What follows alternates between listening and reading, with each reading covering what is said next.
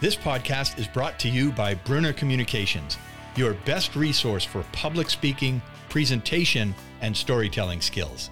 Visit Liz Brunner dot com and take your skills to the next level. Hello, everyone. Thanks for tuning in to Live Your Best Life with Liz Brunner. I'm Liz, and my goal with each episode is to share stories of people who are recreating their lives or rising above challenges to write their next chapters with authenticity. These stories give me the courage to go after living my best life, and I think they will do that for you too. If you like this episode, please leave us a five-star rating and review wherever you listen to the show, so this podcast can continue to inspire next chapters all over the world. It's never too late to create your next best chapter. I believe this to be true, and so does my guest today. She had huge success in the T V entertainment industry, hosting, reporting, producing, acting, and modeling on major shows and networks. On the outside, her life looked fabulous, but on the inside, she was hiding a traumatic, grueling childhood. Today, she has transformed her own life, and as a speaker, life coach, and a best-selling author, she's helping others heal their own lives. Pirie Grossman, welcome to my podcast. Oh, sweetie, I'm so happy to be a guest on your podcast, and as we were talking earlier, we have so much in common, so many roads that are parallel. I look forward to having many more conversations, but thank you for having me on today. I've been looking forward to this conversation for a while. As have I. And many people may know your name from your amazing media career. You've been on so many major shows. I'm just going to name a few: Entertainment Tonight, Lifetime, Fox, A B C, N B C. Just a few highlights for our listeners. What did you love about that work? Oh my gosh, that I never felt like I was working. I mean, I actually felt guilty getting a paycheck. I'm not kidding. When I first came to L A, I went there to seek my fame and fortune, you know, in acting. And then I soon found out that I really sucked at acting. I was horrible. And I thought, okay, we got to pivot. This is right when V H one and M T V, and we were called Movie Time before E first started. So we were kind of the pioneers. Yes. I was always a good gabber. I mean, I could talk to anybody about anything, and I was curious. I loved to hear people's stories. When they called me to say that I got the job at Movie Time, I was working at Cheesecake Factory as a waitress. And, you know, in another restaurant as well, Nikki Blair's, and I was in my twenties, and I was just gathering any kind of funds to pay my rent. We went through like three or four, you know, interviews. And then when I got the job, my agent said, well, this is what you need to do. You're going to be a field reporter, which you know what that means. Mm-hmm. Well, what does that entail? It says, well, you have to fly out all over the world on movie sets and interview actors. And I went, I, I do what? You mean I really get to get paid to do this? Yes. And I just loved it. I mean, I, I'm, you know, gal from South Texas. Yes, I did travel quite a bit growing up, but this was a whole other animal. And it was naive. I did have my rose-colored glasses on, but I just loved seeing behind the scenes of the entertainment business. Mm. Like I said, it was something that I felt comfortable in. And it all goes back to a skill set that I had learned back in high school, which I know you believe in, talking about past skills that we think, oh, we're never going to use this on in another job. But in actuality, those past skill sets is what brings us to some of our future jobs. Absolutely. It was more of the fun of it that I enjoyed the most. You've called it bliss while you were going on with all of the success and traveling around the world. And yet you kept your painful past a secret, even from some of your closest friends. You mentioned that you grew up in South Texas just a moment ago, and I know you had a loving relationship with your dad, but your mom sadly suffered from mental illnesses. She was jealous of your relationship with your dad. Something horrible happened when you were just a tiny five-year-old little girl. Unfortunately, my mother suffered from mental illness called schizophrenia. And she had a double diagnosis. And back in those days, in the sixties, they didn't know what it was, bipolar. They knew schizophrenia, but how they treated it was, you know, lobotomies. Unfortunately, she was in one of her manic places, and my dad was gone from work. And she came in my bedroom. I was just playing with my dolls. I was five years old. I knew something was wrong, but I didn't know what it was. I just didn't feel safe. And I could tell by the look in her eyes. If her eyes were really dark, that meant it was not safe. Mm. If her eyes were lighter, then it, I could feel a little bit safer. Well, her eyes were dark. She took me outside in our backyard. She says, I want you to bend down. I want you to put your face in the dirt. And I remember we had these, in our backyard, they were like these twelve feet, you know, those huge sunflowers. Mm-hmm. And I remember looking at them and I thought, why is my mom telling me to bend down and put my face in the dirt? And then all of a sudden I felt something cold and hard against the back of my head. And then I realized it was a gun. She clicked it and she said, I have to do this because your father loves you more than me. Mm. Your memory only serves you so much, but the imprint that you remember is the feeling. Yes. And the feeling of unworthiness and safety and all of those things and the fear of dying was real. But where was I going to go? We're laying there crying. I don't remember if I said anything, you know, or whatever I did, but I remember she just walked away calmly. And I went back in my bedroom, climbed in my bed, and Liz, I fell asleep. My dad came back home and he woke me up and he, you know, looked at me and he said, are you feeling okay? And I said, you know, I'm not so much. He tried to get the information from me. Oh, but before this, I forgot to tell you, my mom came back in the room when I was sleeping before my dad got there and she was normal. And said, I'm so sorry I did that, honey. You know, I love you very much, but please let's keep this a secret and not tell your dad. Mm. That's why I didn't say anything. And he kept coming back in and checking on me. Finally, I told him. He didn't say much. All I remember is that they started screaming at each other and yelling and banging each other. And I mean, it was horrible. The next morning, I remember hearing some people at the front door. Outside, it was a white van, and there were two guys dressed in white, and they were carrying a white jacket. My mom started running through the house, screaming, screaming and saying, no, no, no, no, you can't do this. You can't do this. And the door was open to my bedroom and she looked right at me and she said, this is your fault. Mm-hmm. And I saw them literally hold her down and they shot her up with some kind of, I'm sure, tranquilizer. And then I saw them wrap that straitjacket all around her. And they took her away and my dad just sat and cried. And I remember thinking, oh, my God, this is my fault. Mm. If I kept my mouth shut or if my dad didn't love me so much, things would be okay. Well, she ended up being there for three years. So that's when the story, you know, started to unfold. She came and visited sometimes, but she was never okay. But that was a secret that I didn't want anybody to know because of shame and because I felt guilty. You ended up taking a psychology course at Oral Roberts University, and, and in many respects, that was kind of when that memory sort of resurfaced because you had kind of pushed it down. Your first husband and you were classmates at Oral Roberts, but you said again you, you were living in a prison. What I thought was also interesting, too, I, I remember reading you say that you talked about all the stars that you interviewed, and one of them was Gregory Peck. And he says to you, there's sadness in your eyes. And that was truly a beginning of a defining moment for you. What happened? I had a lot of people say that to me. And I was one of those people, Liz, I was like the cheerleader. You know, I had the perpetual smile on my face, energy galore. I was pretending. That's mm-hmm. why I thought I was a good actress. You know? I was pretending to be happy and joyful, but I wasn't. It was a soul sickness. I remember thinking at that moment when he said it, I can't hide this anymore, because we learn survival skills, you know, throughout our lives on how to hide the pain, how to hide trauma. But there comes a point in your life that those survival skills don't work for you anymore, where you have to do the inner work, where the pain is so much greater not doing it.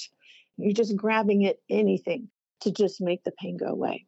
That marriage didn't survive. Marriage number two, you guys were the it couple in Hollywood.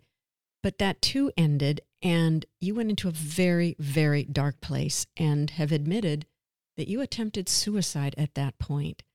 What got you to a place of saying to yourself, wait a minute, my life does matter, and you were going to figure it out as to why you are here? I was given a second chance. Actually, I felt like I'd had a third chance, because the second chance came that I didn't die at my own mother's hands. Mm. And here at the second chance, I was trying to, to die at my own hands. And that's when I talk about the pain, because there was a time in my life when we were trying to have a child, and I was doing a lot of fertility treatments. There was a lot of drugs coursing through my body, and I felt my husband pulling away. I felt him leaving me. I felt abandoned. I was going in and out of hospitals while I was going through these fertility treatments. Almost died in the hospital too. But I just kept my eyes on, all I wanted to do was be a mother. Mm. And I would do anything, including giving my own life to be a mother. I mean, that's the way my brain was thinking. But I didn't have any self-love, any belief that my life was really worth something. That's what I'm saying. You can be a great pretender. And believe me, I was. What people saw on television, what people saw as they saw me out in the world, was not who I really was. Mm-hmm. And because I would come at home, or I would be in relationships and they wouldn't work because I was looking for outside love, and I didn't know how to find it within. Mm.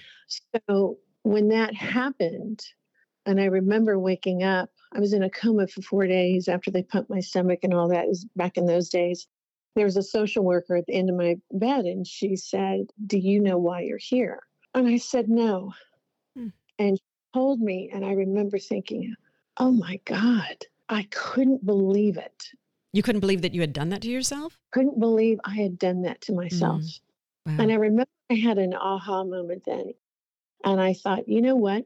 God saved me again. Again. So I better go and figure out what I need to do and why I need to make my life important, or to feel important, or to feel like I need to give back, because I'd been given back to in so many supernatural ways that maybe there was something about my life that could make a difference to other people's mm-hmm. lives. That moment is when I decided I was going to heal once and for all.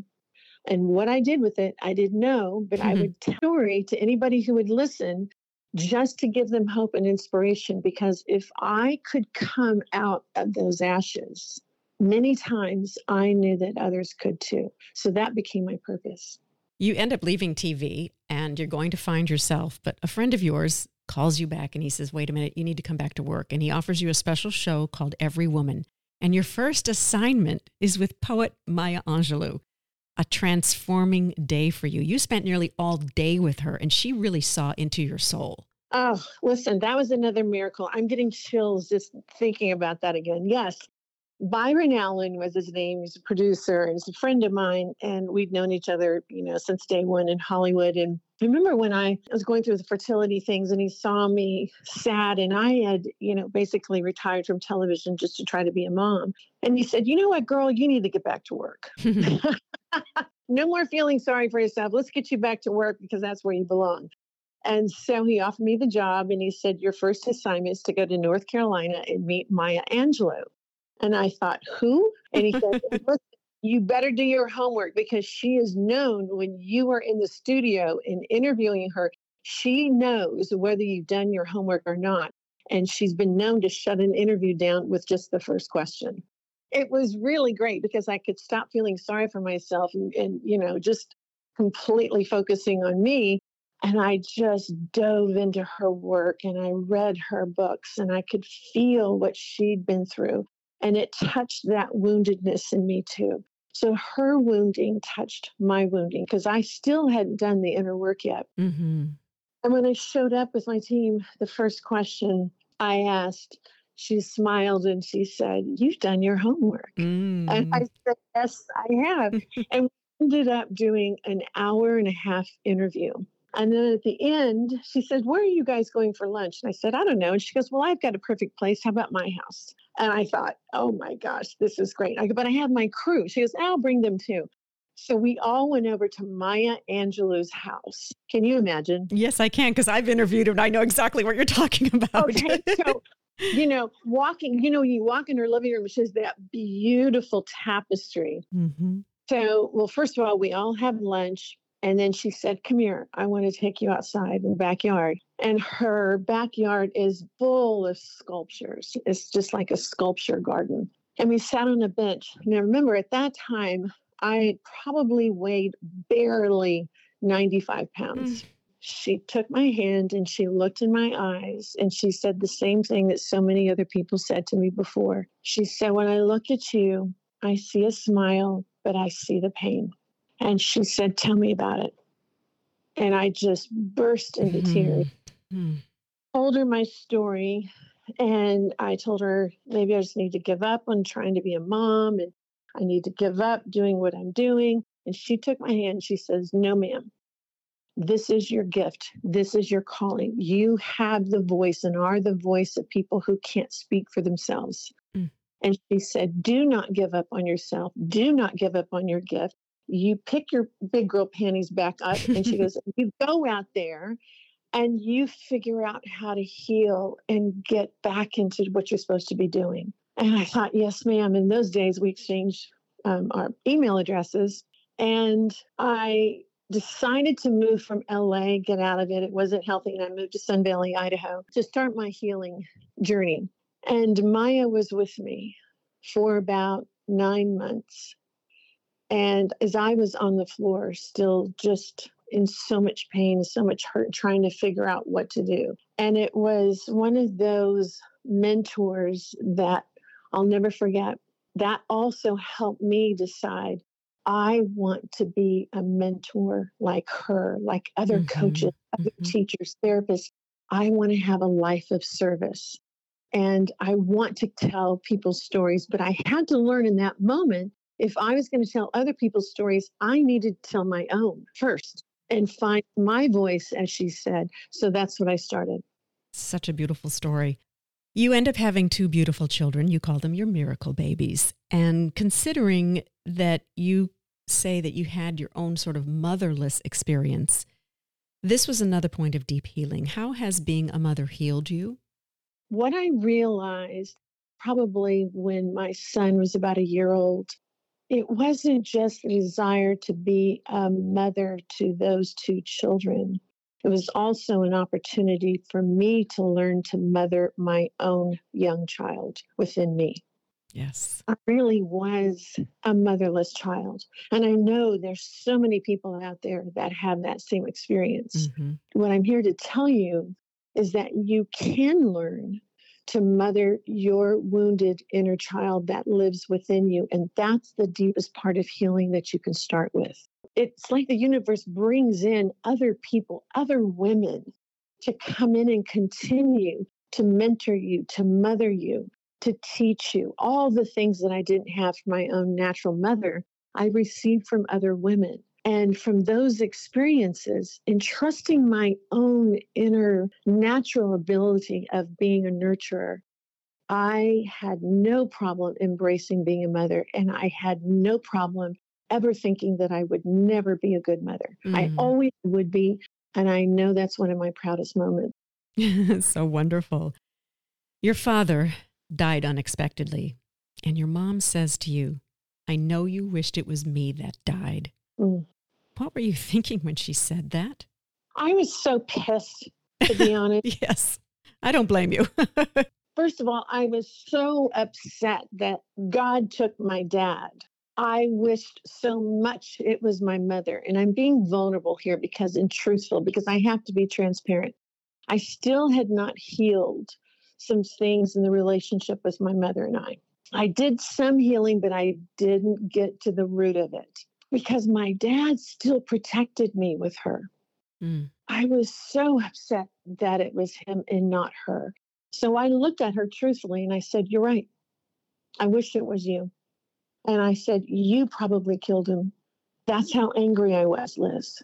And she looked at me and she said, "You're probably right."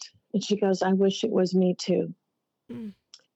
And then I just realized, okay, Pirie, thinking about Maya, put your big girl panties on. And I said, "But you know what, Mom? Maybe this is the way it's supposed to be, so that we can finally heal what has happened between us and that we can somehow forgive each other." And I said, "Let's do that in Dad's memory."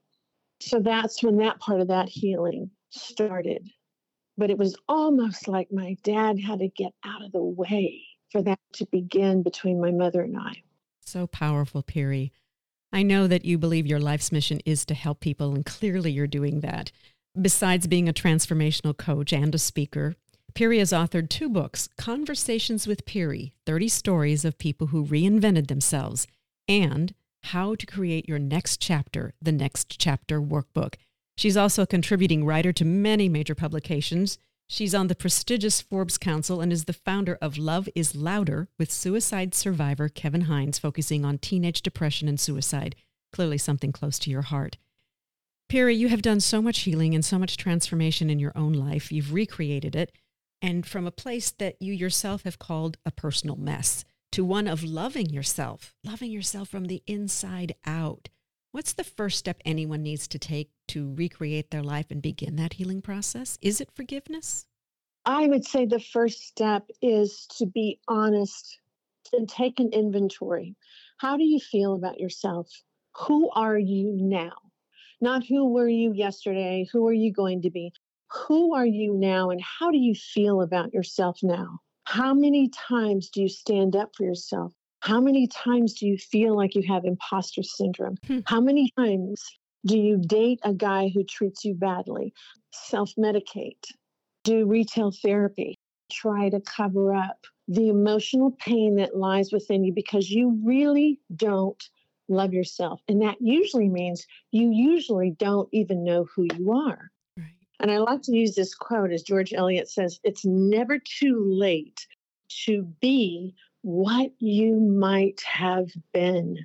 My goal is to help illuminate that within you, is look deep inside of you, because you're so much better and so much more lovable and so much more talented and so much stronger than what you give yourselves credit for. But we listen to those damn mental gremlins. They are nothing but liars. They're obstacles, they're excuses about why we don't have this, why we don't have that. And it's all a bunch of lies. But until you start doing that inner work of finding out who you are and why you're lovable, you can't go any further. I use the word reinvention, use the word renewal. Sometimes people don't even know what they can renew. Sometimes they're so far down in the depths because of life's challenges and experiences. It's soul curriculum. That's all it is. Yes. We all have it. It's not like one person's picked out over the other person. Circumstances are circumstances. We can't control any of those. The only thing we can control are our responses. How do we deal with it? So if you're trying to go through life without help, without tools, without strategies, to help you have a great life or the life that you really want, you can't do that until you get those tools, until you get those strategies. I use the story of if someone is an athlete, and let's say they have a goal of running a ten K, their body inside nutritionally, their food is perfect, they're taking the right supplements, the right vitamins, but they've got a bad knee. But they think, "Oh, it's okay. I'm still going to be able to finish that ten K. But the voice says, "Yeah, but you got a bad knee." Well, I'm going to ignore that, because I have everything else going on. Yeah, but what about that bad knee? When are you going to deal with the bad knee? And it's the same thing within us. When are you going to decide whatever obstacle it is or whatever excuse it is, whatever needs to be fixed or needs to be reinvented? When we fix those things first and we're whole is when we can move forward with an action plan and have the life that we truly, truly want. You'll find that in that honest inventory.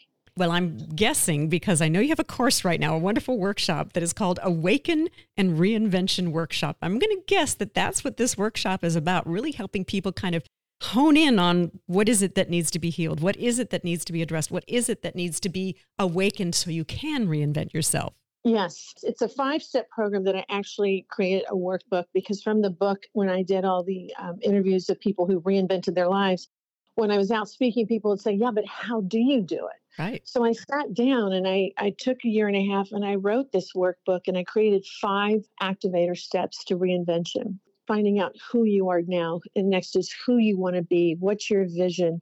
The fourth one is the meat and potatoes. That fourth chapter is called obstacles. It's the excuses, mm. the things that you have to ask yourself, what's holding you back? What are you fearful of? Is it failure? Really, what is it? And sometimes it's a secret. Sometimes it's unforgiveness. Sometimes it's you really don't love yourself. We identify what it is. I call myself the obstacle terminator. I can tell when I work with people what really is that obstacle. I'm not just a coach. I'm a spiritual psychologist. I studied for years to get my M A. It's a curriculum that taught us how to not just put another Band-Aid on, something that says, okay, I'm just going to put this survival skill on. No. Spiritual psychology is different, that you rip the Band-Aid off and you find the wound and you heal the wound. Because when you heal the wound, it won't come back again. And you'll start looking differently, acting differently. You'll start manifesting differently. You will start believing in yourself. I mean, it's almost like a magic pill happens, because we're all energy and it's all energy-based work. It's all getting in there and being honest with yourself. It also believing that you can do it. That's such a key, key piece is, first of all, giving yourself permission to do it and then believing that you can. And then doing it. You know, it's not going to happen by osmosis. No, it's not. To learn more about Pirie and her coaching and workshops and speaking, just go to her website, Pirie Jones Grossman dot com. We'll have that link for you in our show notes. Pirie, I know, because I follow you on social media, that you are truly happy. And if I may dare say so, you are in love. It sounds like yeah. You're living your best life right now.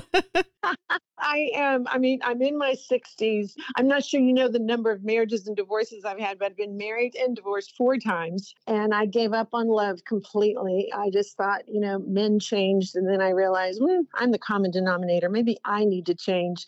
And when I did that inner work and really found out, and I, I fell in love with who I was, warts and all. And I didn't expect anybody else to make me happy. I didn't expect anybody else to do the things that I could do for myself.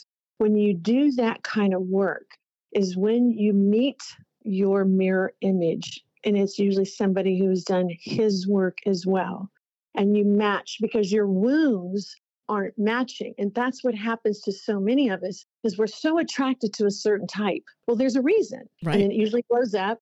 And I guarantee you, if I ask you to write down your wounds and what his wounds were, they will match. Mm-hmm. But if you heal those wounds, and those wounds are no longer an attractor, and you meet somebody else who also has healed those wounds, that's when you find true unconditional love.